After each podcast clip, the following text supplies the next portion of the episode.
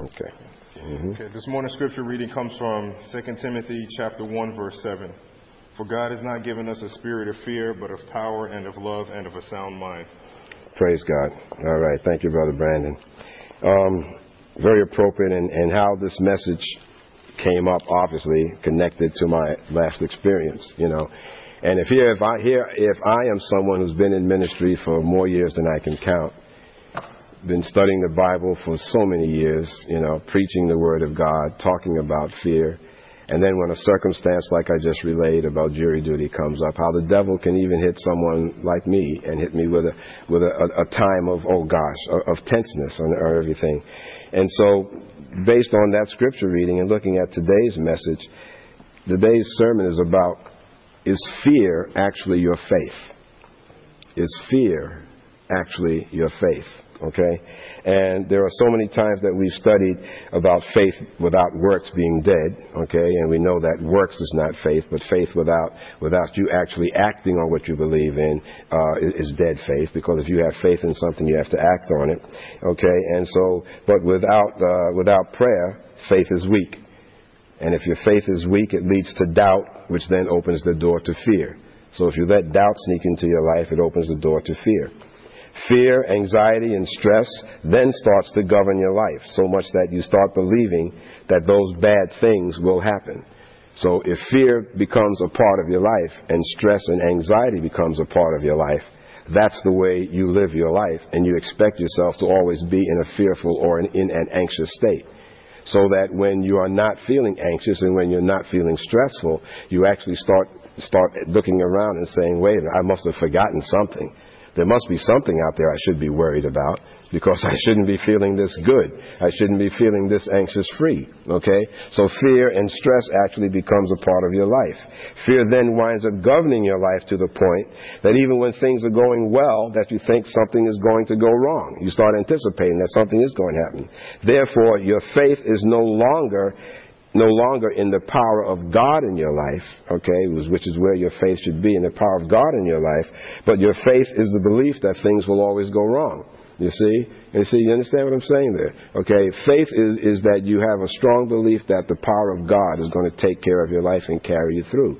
But if you are always constantly thinking that things are going to go wrong and you've let this fear into your life, then you have more faith that things are going to go wrong than the faith in the power of God, you see. So if you aren't careful, the fear, the anxiety becomes your faith because that is the one thing that you feel is certain. Okay, you follow that? All right? Faith is you knowing that certain things pertaining to God are certain.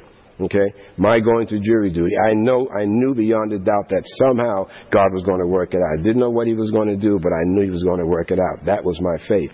If I went into that thing felt, oh gosh, something is going to go wrong here. I'm not going to get excused. I won't be able to get it deferred. I want this, I want that, I want this.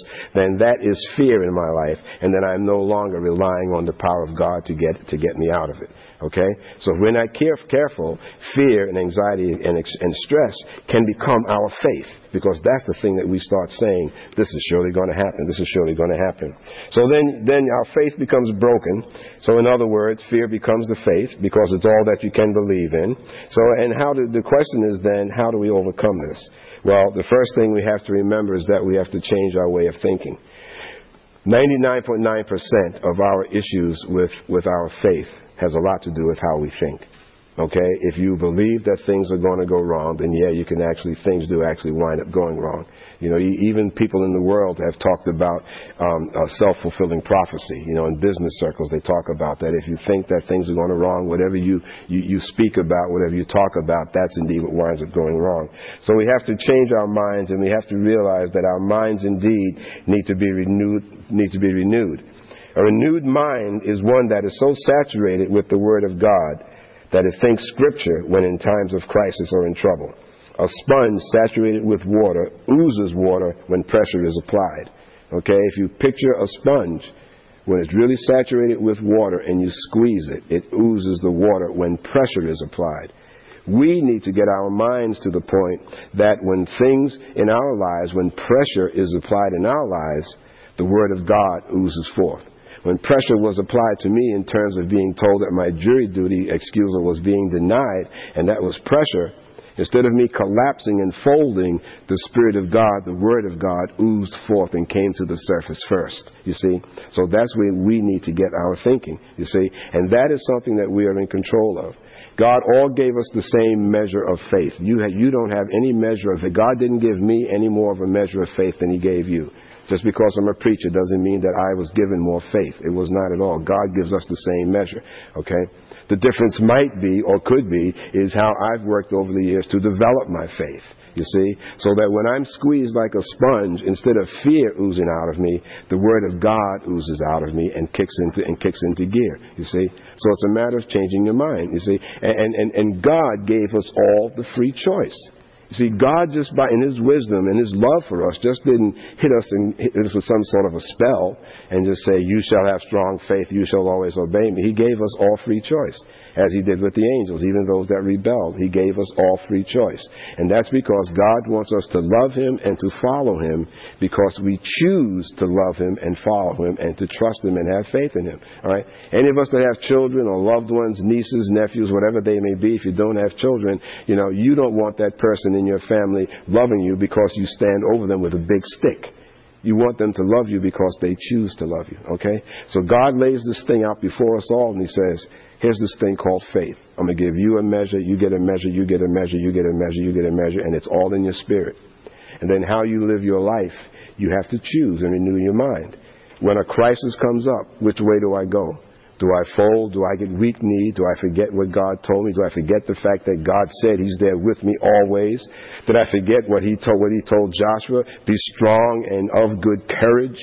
As I was with Moses, as so I will be with you. Be strong and of good courage, for I, the Lord thy God, am with you. Okay? As I was walking down the halls of the courtroom, these are the scriptures that kept coming along, kept coming along, kept coming along. And one point I just looked to the side and said, Okay, Lord, me and you, me and you. All right? And if anyone was looking at me, they probably would have thought I was nuts. Said, He shouldn't be on jury duty. He talks to himself.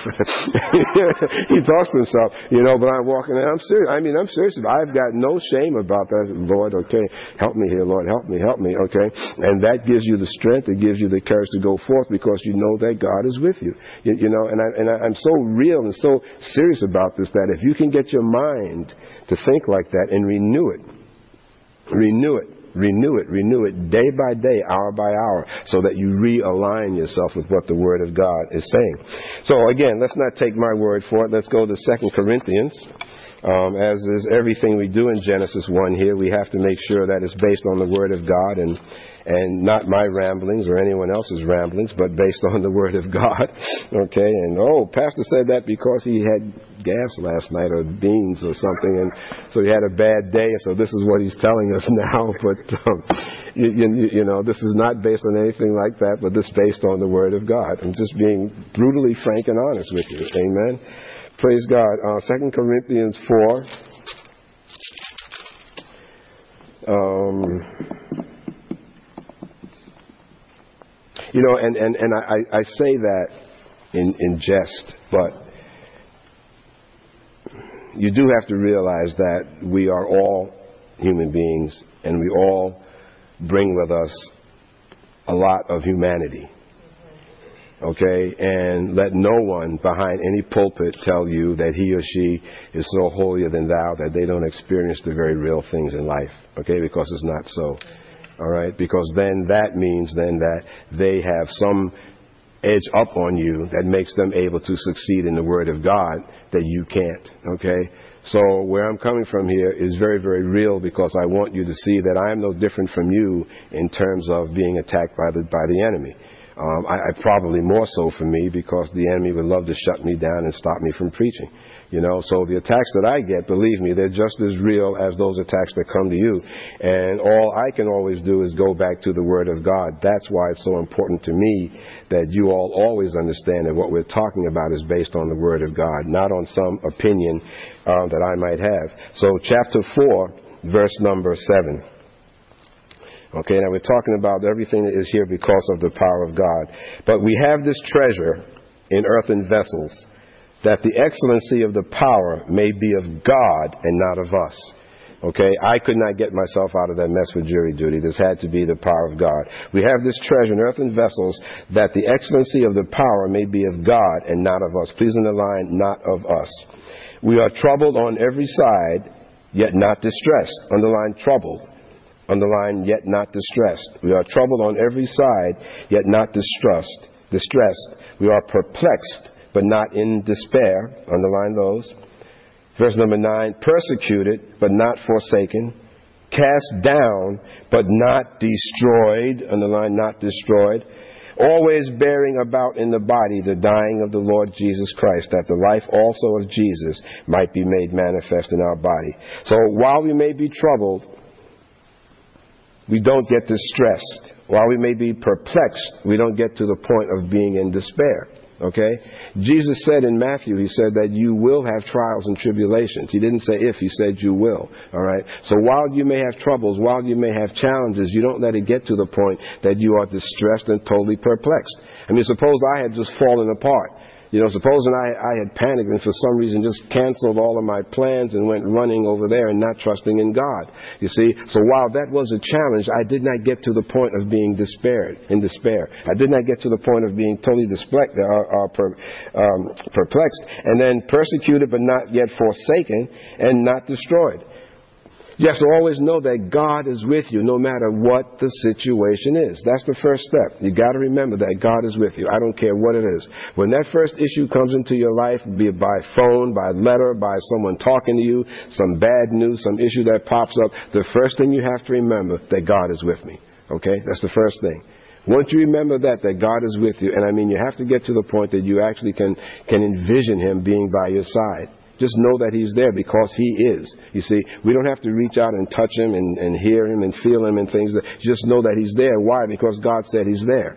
And if you can believe everything else that God said, then why can't I believe also that God is next to me? Amen? So that's the first thing. You realize that God is with you. As you're walking through that door, going into that room, going into those judges' chambers, wherever it is that you're going, you got to realize and really, really, really, really, really, really believe in your spirit that God is there with you. And if God is there with you, God sees what's happening. Okay? Now, you're living your life in a truthful manner. You're living, you're, you're living your life as best as you can you know that what, what the situation you're about to be confronted with and what you are about to offer, as a result, you know it's the truth. I knew that I was telling the truth. I wasn't going in there with a lie. I would have been very nervous if I was going in there with a lie, but I know it was the truth. You see, and I know God is with me. So if I'm going there to present the truth and God is truth and God said that He is with me, then I don't worry because I know God is going to make it happen. He's going to work it out. No matter which way it goes, it'll be, it'll be to my benefit. All right? So you have to remember, but not forsaken. Verse number 11 carries on says, For we who live are always delivered unto death for Jesus' sake, that the life also of Jesus might be made manifest in our mortal flesh. So then death works in us, but life in you. We have the same spirit of faith. Please underline. We have the same spirit of faith, according as it is written. I believed, and therefore have I spoken. We also believe, and therefore speak knowing that, that he, knowing that he who raised up the Lord Jesus shall raise up us also by Jesus and shall present us with you. Amen. Amen. Knowing that he who raised up the Lord Jesus shall raise us up also by Jesus and shall present us with you. For all things are for your sakes, that the abundant grace might through the thanksgiving giving of many redound to the glory of God. For which cause we faint not, we do not give up. For which cause we faint not, but though our outward man perish, meaning the body, though our outward man perish, yet the inward man is renewed day by day. Now, the, the outward man is our physical bodies, the inward man is our spirit. Okay? Uh, because we faint not, uh, but though our outward man perish, yet the inward man is renewed day by day. For our light affliction, which is but for a moment, please underline, for our light affliction, which is but for a moment, works for us a far more exceeding and eternal weight of glory. While we look not at the things which are seen, please underline, while we look not at the things which are seen, but at the things which are not seen. For the things which are seen are temporal, but the things which are not seen are eternal. Okay? So that means what we focus on is the things that are unseen, the Spirit of God, God's kingdom. The things that we see and touch and feel, this podium, this pulpit here is, is, is, is, temporary. I mean, this is not eternal. You know, you know, if enough time goes by, this this uh, podium, this wood would eventually decay and return to the dust and so on. But the things that we focus on are eternal. That's life in Jesus Christ. That, that's eternity in heaven. That, that's knowing God. These are the things that we focus on. Okay? So whether or not, you know, you know, the, the issue of, of, of, of getting um, deferred um, for jury duty is a very temporal kind of thing, and God can certainly handle that. So I'm not going to get so terribly worried about that because I'm going to focus on the eternal thing, which is God, which is permanent. Okay, the things that are not seen are more important than the things that are seen. Okay, so now that's the other thing that you have to learn to get down in your spirit because then you will start and begin to realize then if the faith and this thing that I'm really trusting in is unseen, that's the thing of the eternal then that is more powerful and more important than this thing that is before me in this temporal uh, dimension that's called physical life right now. Okay, you, you, you follow what, what, I'm saying there? Okay, these physical bodies that we're in, this tent, this tabernacle, you, you know, this is all temporary.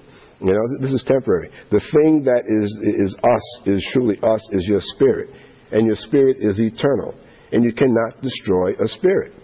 You know, those of us who had physics, you know, and things, you know that you can't destroy energy, right? Energy only changes form, all right? So, but I mean, but you cannot destroy a spirit. You cannot destroy a spirit. Your spirit will be eternal. It will, it, it, it will spend eternity in one of two places, either in heaven or in hell. Okay? But the spirit that is you, the real you, what you see standing before you, talking to you, is the outward, the physical representation of Michael Cobb. Okay? The real Michael Cobb is my spirit. The real you is you. That real you that is you will go on to spend eternity someplace. Amen. So knowing all of that, then little trivial things, you know, like jury duty or someone giving you a hard time or some guy or gal that's coming against you or not being able to find a job or find a house or knowing where, that is also temporal because it's merely dealing with your physical existence. Okay? More importantly, in renewing your mind and knowing that the physical, th- uh, the things of the Spirit is more important, that's where God is, okay? So how do you think God views this? Does God stand back and say, well, I'm going to make sure his spirit is okay. I'm going to make sure her spirit is okay. I'm not worried about the physical body. If he doesn't have a house, that's okay. Let him sleep under the bridge.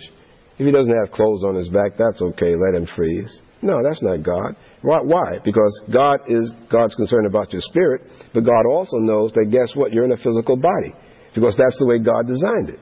So if God knows that, then He's certainly going to say, well, while he or she is here in this physical plane, then I need to make sure that he or she is being properly cared for while they're here okay? Because there's a job for that person to do. There's a job, there's a purpose, okay? So God knows all of that. So again, renewing your mind when it comes down to fear and stress becoming actually your faith. You see, you got to do some shifting here. You got to stop relying and thinking that no matter what happens today, something is going to go wrong. You know, how many of us here wake up every day with the expectation that they'll see a miracle?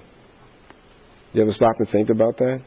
How many times do you wake up in the morning and think, well, gee whiz, when I go out the car, go out the door and get in my car today, halfway down, you know, Commercial Street or something, you know, I'm going to see a miracle. I'm going to see something miraculous in the sky. You know, Jesus is going to return. I mean, how many of us, you know, get up with, with a good expectation? Instead of getting up thinking that the worst things are going to happen, you know? How many get up really feeling chipper really feeling great, you know, the music is playing or whatever you turn on while you're getting dressed or you just nothing's on, the quiet of the house and you're just feeling chipper. Then all of a sudden a thought comes in and says, oh boy, you know what you got to do today? Remember so and so that you got to see? Remember you got to do so and so? And then you go, oh gosh, here I go again, here I go again, okay? All right? So then that's the devil getting in there, whispering into your ear, well, guess what? You're going to have a miserable day. Okay? So you go out the door with the expectation that I'm going to have a miserable day. So guess what? The minute you go out the door with that expectation that I'm going to have a miserable day, guess what? That's your faith for the day. That's your faith. You're trusting in the fact that you're going to have a miserable day.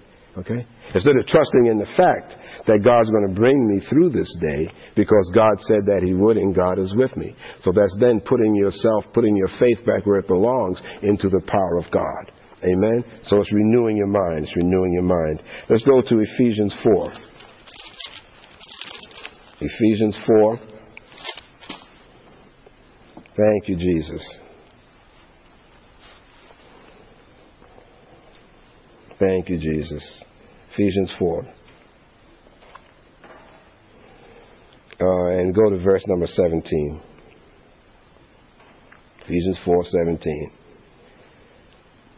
This I say, therefore, and testify in the Lord, that you henceforth walk not as other Gentiles walk in the vanity of their mind. Okay? So what that is basically saying is that from here on out, he's saying here that you do not walk or do not behave the way Gentiles or non-believers walk. Okay? And don't run your life the way non-believers walk. And that is uh, in doing things yourself okay, in the vanity of their minds. That means that non believers will walk out, their lifestyle is that I can fix it myself.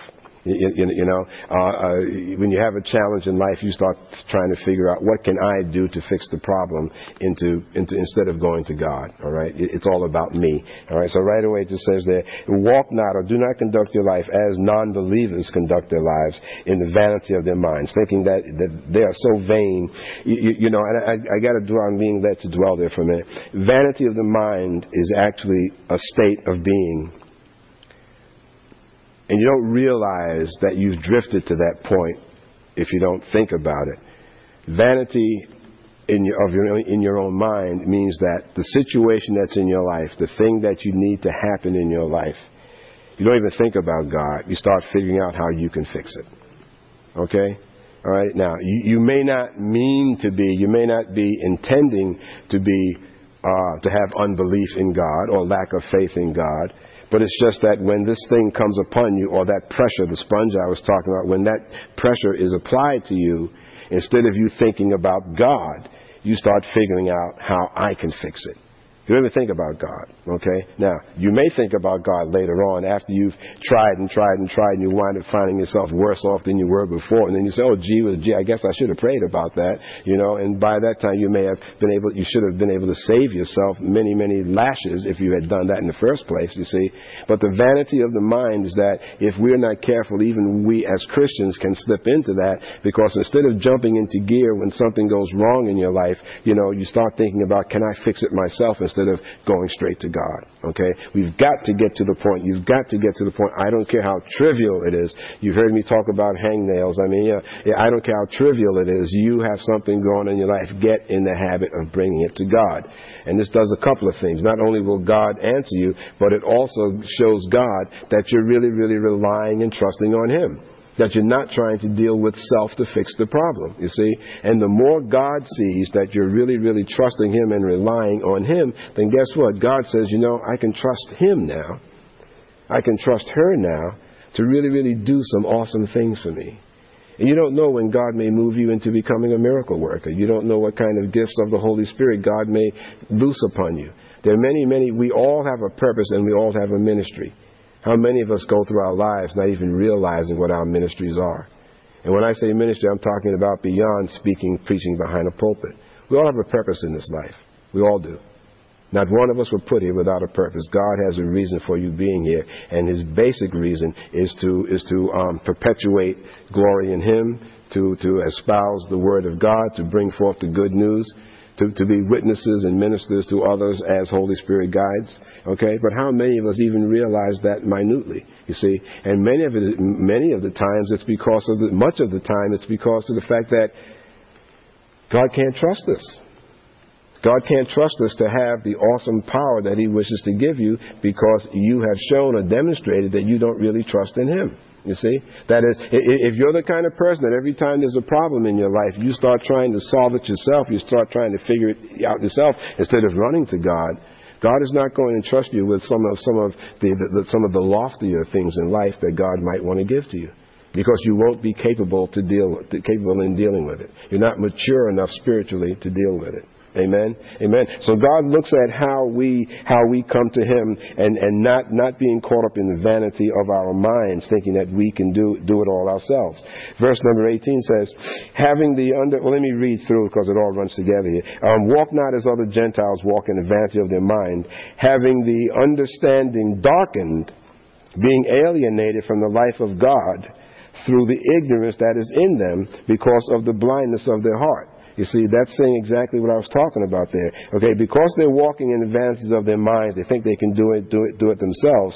They have, they have their understanding um, darkened, being alienated from the life of God. Alienated from the life of God is spiritual death. Okay, and spiritual death is not that you are you're not physically dead, but you're separated from God in that you can't hear God. You see? And this is saying this because, because of the fact that people continually strive to do it themselves, operate in the vanity of their minds, doing it themselves, they get separated from the mind of God. They get separated because they can't hear God anymore. They're so accustomed to doing it themselves they can't hear God. The Word of God here says that they become, uh, their understanding is darkened. You see? And, and, and you can see that many times if there are people that you're trying to talk to about Scripture, you're trying to talk to them about things in the Bible that you know are correct, and they look at you like it's, like it's going way over their heads. They don't have the faintest idea what you're talking about, and many times they'll even challenge you and bring you their view of what the Word of God is saying. Okay, and it's because and they don't understand you because their their understanding has been darkened because they've been alienated from God. You understand what I'm saying? Okay, the reason that you understand Scripture the way you do, and the reason you understand God the way you do, is because you're not alienated from God. You're hearing from Holy Spirit. You're letting the words that God is giving you sink in so you understand because you have not been alienated from God, so therefore your understanding has not been darkened. All right? But if you insist on doing things yourself and not consulting God, then what it does is it opens the door for your understanding of godly things to be darkened. You follow? Okay? It, it, it, it winds becoming darkened. And so you become alienated from the life of God through the ignorance that is in them because of the blindness of their heart, who, being past feeling, have given themselves over unto lasciviousness to work all uncleanness and greediness. Okay? See? So if you let one thing go, you know, and, and, and you often say, well, gee whiz, how did that person get like that? I've known that person all of, the, all of their life and they were such a, you know, genteel and such a godly person. How did they, how did they get to that point? You see? Well, once you start drifting away and, and when that pressure is applied again like the sponge, you're not oozing the word of God and you start trying to fix it all yourself, then you stop relying on God. You stop, you see? Because, you see, you see, the, the devil also knows you're doing that. And so while you're trying to solve something yourself, you know, he may get in there and bring some temporary solutions to the problem. All right? So the devil comes in there and brings a solution to the problem, and then right away, because you are so pumped up on doing it yourself, so then you say, gee whiz, look, I fixed it. I fixed it. You see, because devil, the devil brought around, brought along a temporary solution. Okay, so you start thinking that you fixed it, and then the next time that something happens in your life, you don't call on God again. You go on and you start trying to fix it. All right. In the meantime, in the meantime, if you'll notice, and many of you haven't been around long enough maybe to experience this, but some of us elder teenagers here, can tell you that those things that the devil has brought temporary uh, relief to or fixed a temporary problem, over time it unravels. It falls down again. And you find yourself right back in the same problem again, you see, because it wasn't fixed by God. You know, you see? But again, but the danger is though, you start thinking, see, gee whiz, I fixed it. So the next time a problem comes up, you forget about God again, and you go on and in the vanity of your mind, you again work on fixing it, and then a solution comes, and so you're getting, next thing you know, you're doing, and next thing you know, God's over here, and you're going further and further away, further and further away, because now you're so puffed up in yourself that you don't need God.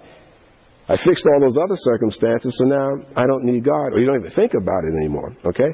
So then next thing you know, when you're so far away from home base over here, from God, you're out here now and you're doing it yourself, you know, and the guy comes along and says, uh, I don't know, you want some weed?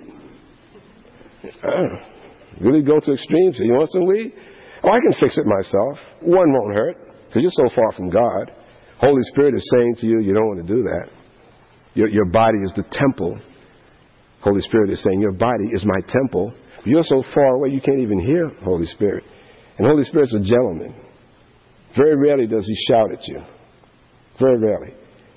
God can scream, God can holler, but very rarely does Holy Spirit shout at you. So he's with you saying, No, don't, don't take that joint, don't take that joint. And you go, Oh, I can fix it. You know. How many of us have heard for years, you know, you know, oh just taking one won't hurt. You know, you go, I, I can stop anytime I want. You know, as the guy's weaving like that, all the teeth are falling out of his mouth because now he's into crack and everything. Oh, I can stop anytime I want. All right? Because he's so far gone. This is what's being talked about here, where you fall into, of course, they're talking about lasciviousness and things like that. Okay? But this is what happens when you just get so far away that you just start, you just start drifting. Um, who have given themselves, who, who being past feeling, you see, because they've gotten to the point now that they're past and beyond feeling anything, have given themselves over into lasciviousness to work all uncleanness with greediness. Verse 20. But you have not so learned Christ. If so, be that you have heard him and have been taught by him, as the truth is in Jesus the truth is in Jesus. The truth is in Jesus. That you put off concerning the former manner of life, the old man, the old ways, the old things you used to do, which is corrupt according to the deceitful lusts, and be renewed in the spirit of your mind. See, there it is. Underline that, please. Be renewed in the spirit of your mind. You see, you, our, our, minds need to be need to be renewed, renewed in the spirit of our mind, and that you put on the new man Okay, put on the new man, which after God is created in righteousness and true holiness. Alright? So the old man that would have you try to fix the problem yourself and also start thinking about gee whiz, you know, things are going too well, so that means something wrong has got to happen. I shouldn't be feeling this good. Okay? Where your faith is in fear, your faith is actually in doubt. Your faith is not in God, your faith is in something going wrong. You've got to renew your mind to that. You've got to renew it. Okay? You, you, you can't just stop and say, you, you know, eh, you can start by saying, well, I'm not going to go this way anymore. I'm not going this way. But you've got to renew your mind. And that you put on the new man, which after God is created in righteousness and true holiness. Wherefore, putting away lying, speak every man truth with his neighbor, for, for, uh, for we are members of one another. Be you angry and sin not. Let not the sun go down upon your wrath. You mad at somebody? Don't go to sleep that way. Don't let the sun go down. Somebody be big enough to apologize. Somebody be big enough to go and say, I'm sorry. Okay? Oh, it wasn't my fault. It wasn't my fault. She started the argument. She's always doing that. Boy, oh boy. You know, if you'd only start picking his socks up off the ground. I'm not going to apologize and you jump into your bed, go to sleep. You don't know either one if you're going to wake up the next day. Don't let the sun go down on your wrath. Okay?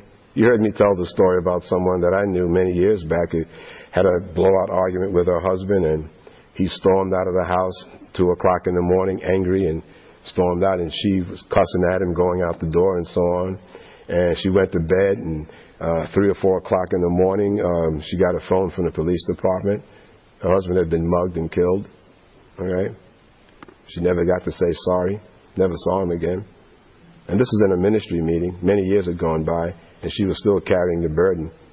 She came forward for prayer and in heavy tears and things like that, and we had to lead her into forgiveness and so on like that. But she was carrying that burden for all, all those years, 15 or 20 years, I think it had been, carrying that burden. You see? Don't let the sun go down on your wrath. Amen? Amen. Jesus didn't put off, oh, I'll forgive them some other time or whatever like that.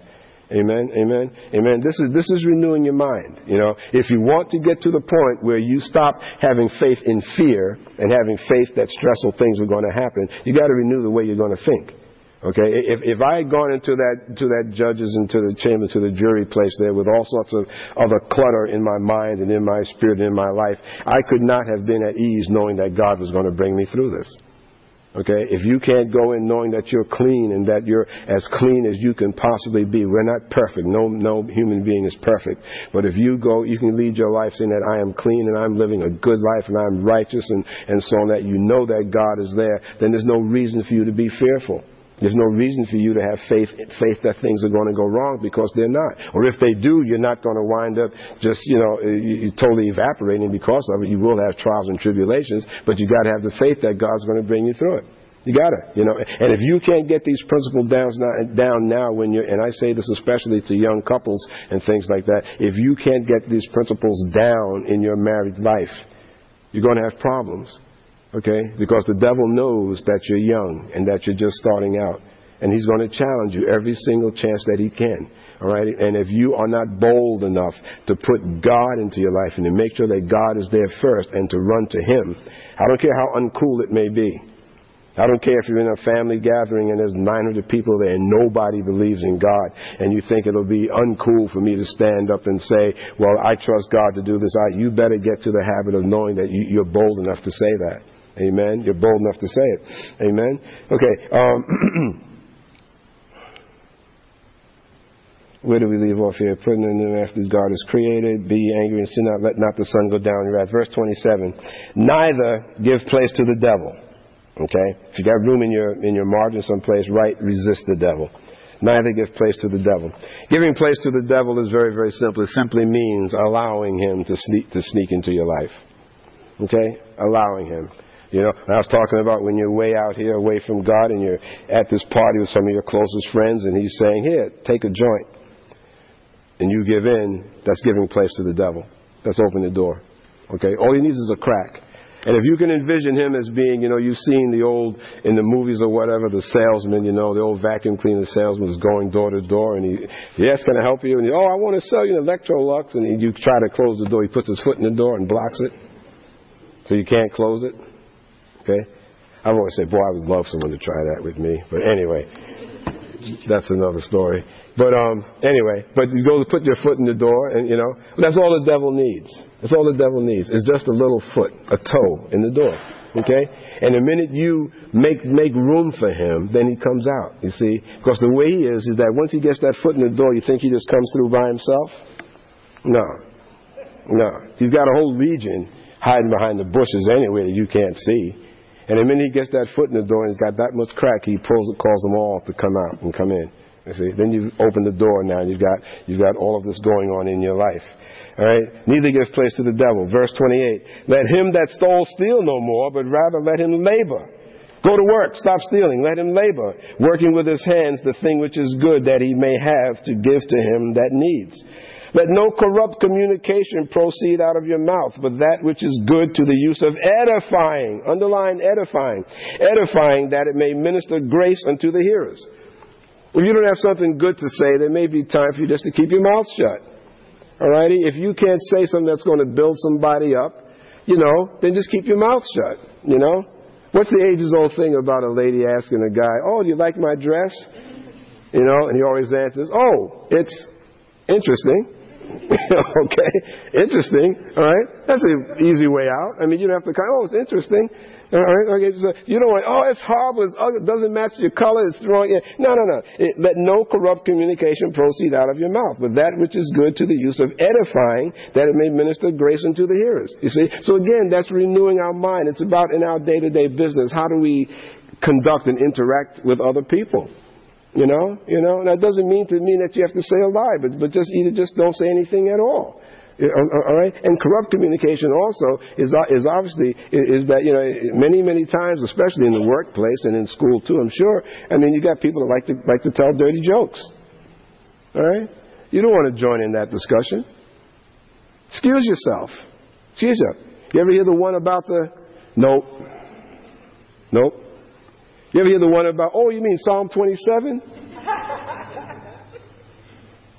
Psalm 91 you're talking about?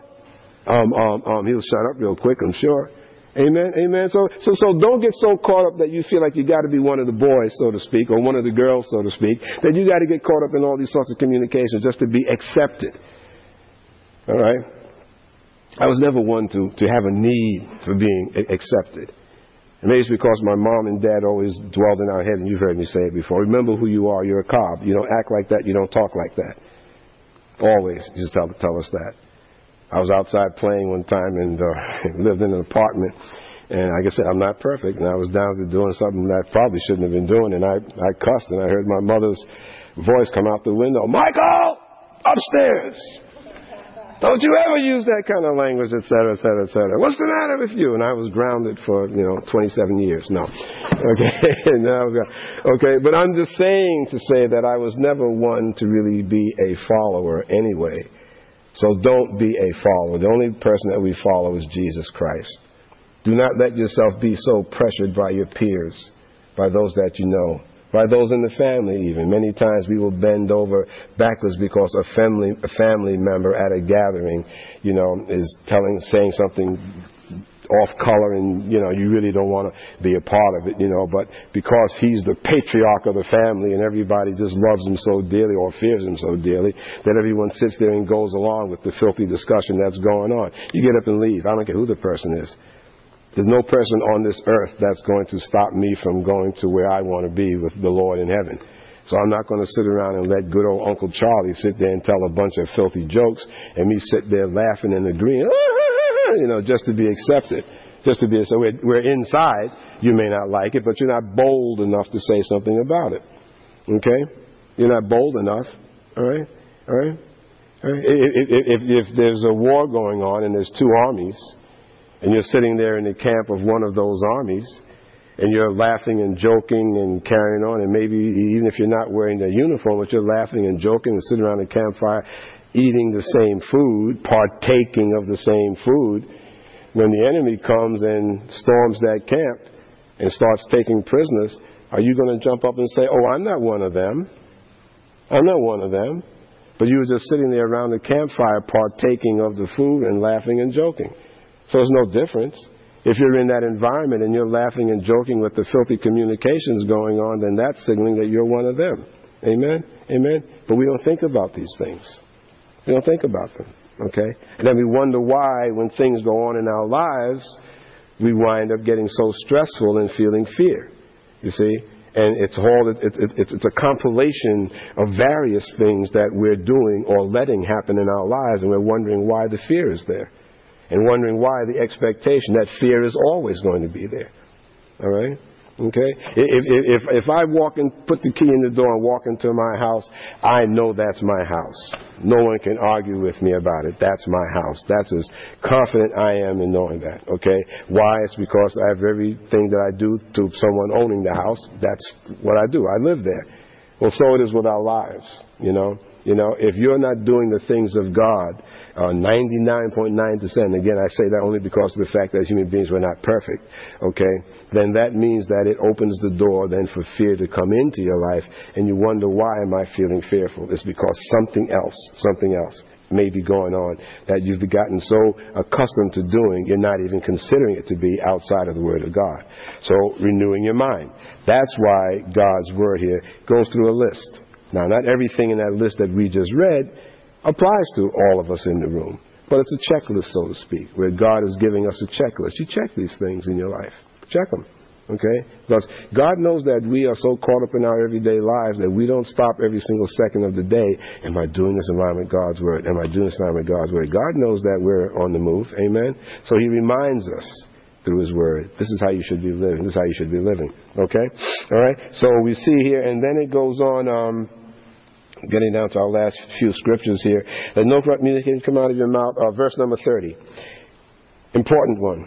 Grieve not, Holy Spirit of God, by whom you are sealed unto the redemption. Okay? Don't grieve, Holy Spirit. Grieve not, Holy Spirit of God, by whom you are sealed until the day of redemption. Okay? That sealing, um, by the way, which many times we forget about, uh, what that is referring to is that when you give yourself to the Lord Jesus and you accept Jesus as Lord and Savior, you're filled with Holy Spirit. There's a seal, in essence, that is placed upon you. That seal is a seal of ownership. It's saying that you belong to God. All right. We've all seen the movies, The King with the signet ring, you know, and he may give that signet ring to a messenger going through the enemy or whatever. He'll say, "Show this ring. It's my symbol. It's my seal to give you safe passage." We're sealed by Holy Spirit, which means that you. Uh, it, it signifies that you're God's property. All right. Many times we forget about that. All right. And we don't realize that because of that seal, the enemy sees that seal because we're talking about spiritual things. I mean, obviously we don't have physical seals. I'm talking about spiritual things. The enemy sees that, many times we forget that we have that seal, and we don't conduct our lives accordingly. We forget who we are, who we are in God. Okay? Um, verse number 31. Let all bitterness and wrath and anger and clamor and evil speaking be put away from you with all malice.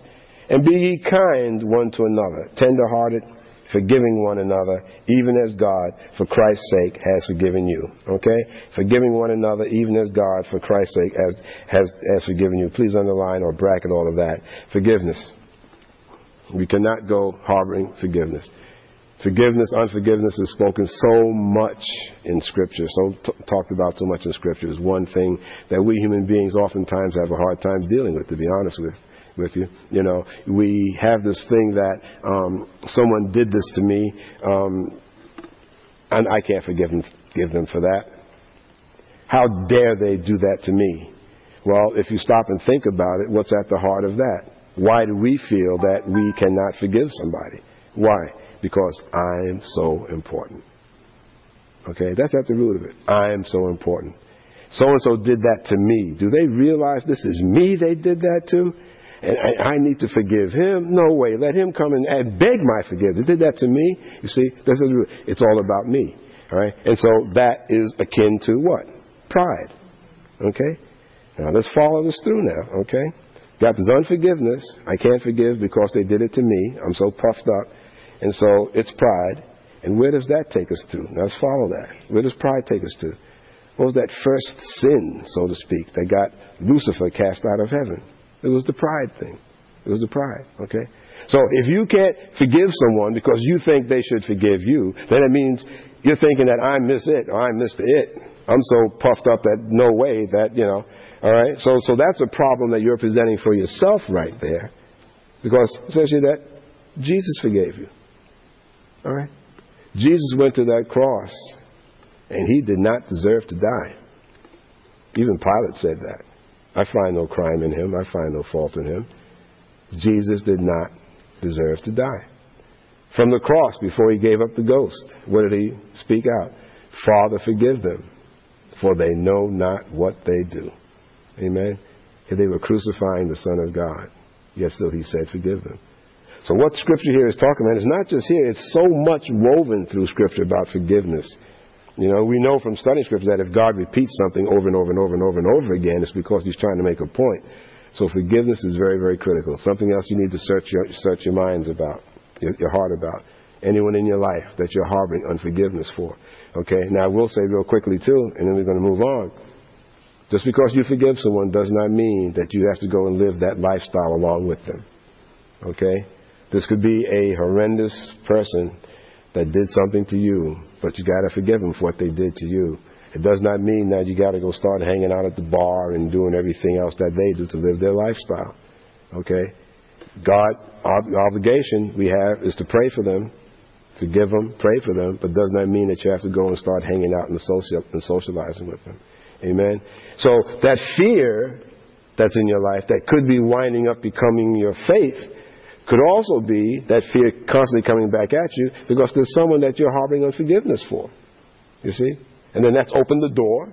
That's giving place to the devil. You see? And so that's where the fear is coming in.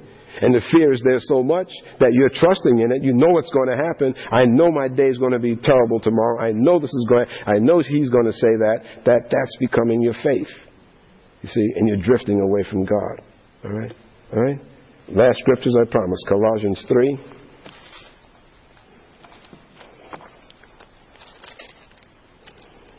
Colossians chapter 3.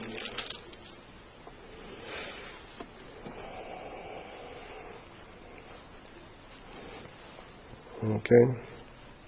This is basically it's about just some some some Christian living. Uh, chapter three, and we'll just start with verse number one. If you then be risen, if you then be risen with Christ, seek those things which are above where Christ sits on the right hand of God.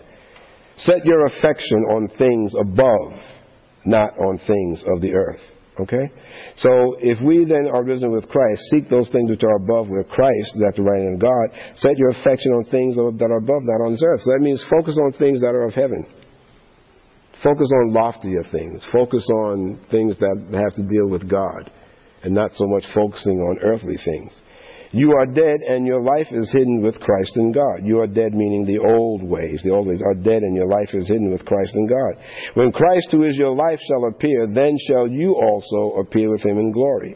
Mortify therefore your members which are upon the earth fornication, uncleanness, inordinate affection, evil, desire, and covetousness, which is idolatry, for which things seek for which things sake the wrath of God comes on the sons of disobedience.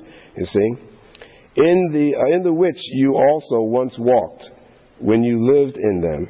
But now you also put off all these anger, wrath, malice, blasphemy, filthy communication out of your mouth. Lie not one to the other, seeing that you have put off the old man with his deeds. Okay, this is again, it's changing and renewing your mind, changing your ways, your old man with his deeds. And have put on the new man that is renewed in knowledge after the image of him that created him. Where there is neither Greek nor Jew, circumcision nor uncircumcision, barbarian, Scythian, bond nor free, but Christ is all and in all. You see? Um, the non believer may not really believe that Jesus is over him. Okay? God is the God of the unbeliever or non believer, just like He's the God of us. It's just that they don't believe in Him. But it still doesn't negate the fact that He's God and He's in charge, you know? I can say all day long and jump up and down and shout at you that I don't believe this building is here. I don't believe that I'm in this building. I can shout that all day long. It doesn't change the fact that this building is here. Okay? You can shout all day long that I don't accept the existence of gravity. It doesn't exist. Go jump off the Empire State Building. You'll be a smash hit on Broadway. Okay? You can deny the existence of gravity. It does not mean that it does not exist. You can deny the existence of God. It does not mean that He doesn't exist and that He has control over you. Okay? But Christ all, all in all, is all uh, and in all. Put on therefore as the elect of God, holy and beloved, tender mercies, kindness, humbleness of mind, meekness, long suffering, forbearing, having patience, forbearing one another, and forgiving one another. If any man has a quarrel against any, even as Christ forgave you, so also do ye. Here again, by forgiveness. And above all these things, put on all charity, which is the bond of, of perfectness, or love, which is the bond of, of perfectness. And let the peace of God rule in your hearts, to which also you are called in one body. And be ye thankful. Please underline, be ye thankful. Let the peace of God rule in your heart. If the peace of God is ruling in your heart, then guess what? There's no way that you can have fear ruling there. Because you've got God's peace. All right? Let the word of Christ dwell in you richly in all wisdom, teaching and admonishing one another, in psalms and hymns and spiritual songs, singing with grace in your hearts to the Lord. And whatever you do in word or deed, do all in the name of the Lord Jesus, giving thanks to God and the Father by him. Whatever you do in word or deed, do all in the name of the Lord Jesus, giving thanks to God and the Father by him. And we'll pause there. So, so the next time that you feel this fear or anxiety or something that's coming up into your life. Remember the sponge, you know, when pressure is applied to a sponge, it just oozes water. So when pressure is being applied to you, let it ooze the things of God. Think about what God has promised you. Think about the circumstance, the situation that I'm going into uh, is not going to impact me because God is with me. God is with me. And again, I always say, think back over the many good things that happened in your life and look how God has blessed you before. Look how God has blessed you in the most inconsequential ways. Look how God has blessed you in bigger things. Look how God has blessed you when the circumstances seem to be really going against you, like it wasn't going to work out. But look how God still came through and blessed you, you know. And I tell people to remember those things. Make a, a photograph in your mind, um, you know, you know, blend it into your psyche so that when things start happening again coming up, it'll come back to you. Gee, I remember when I had this situation and it seemed impossible, God brought me through. I remember when this thing came up and it seemed impossible, God brought me through. Amen? Amen. So don't let fear become your faith, but indeed let the faith in Jesus Christ and faith in God be your faith. Praise God. I pray that this message has been a blessing to you. And now, before we close, let us honor God with our tithes and offerings.